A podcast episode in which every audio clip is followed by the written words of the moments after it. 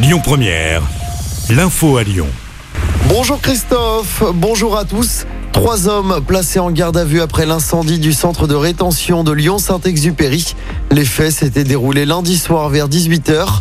Les trois suspects avaient été interpellés dans la foulée. Ils sont soupçonnés d'avoir allumé l'incendie en mettant le feu à des draps alors qu'ils se trouvaient en rétention. Quatre personnes avaient été hospitalisées.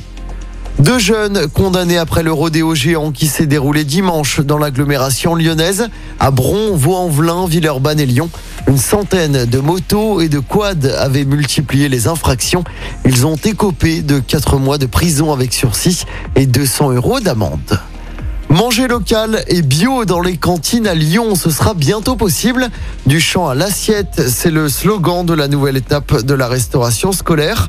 L'enjeu est de prioriser le goût et la qualité pour les repas des enfants avec 50% de local et 50% de bio prévus dès la rentrée prochaine en septembre. Un projet qui permettra de sensibiliser les enfants dès leur plus jeune âge à manger sainement et local. Le maire de Lyon, Grégory Doucet, nous parle de cette démarche éco-responsable. Deux types de repas qui seront proposés euh, euh, chaque semaine. Un repas que nous avons appelé Petit Bouchon, euh, en référence bien évidemment à la gastronomie lyonnaise.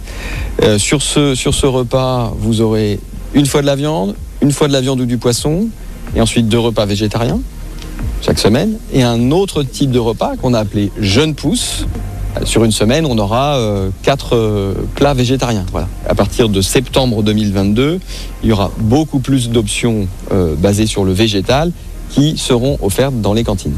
Et des propos recueillis par Aurore Bouchy. En politique, Éric Zemmour, Marine Le Pen et Nicolas Dupont-Aignan ont reçu plus de 500 signatures d'élus nécessaires. Ils sont donc officiellement candidats à la présidentielle. À noter que c'est aujourd'hui le dernier jour pour s'inscrire sur les listes électorales sur Internet et vous avez jusqu'à vendredi pour le faire en mairie. En football, pas de miracle pour Versailles, battu hier soir par l'OGC Nice en demi-finale de la Coupe de France. Une défaite 2-0. À suivre ce soir l'autre demi-finale entre Nantes et Monaco.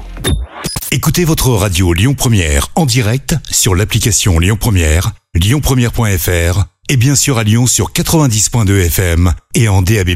Lyon Première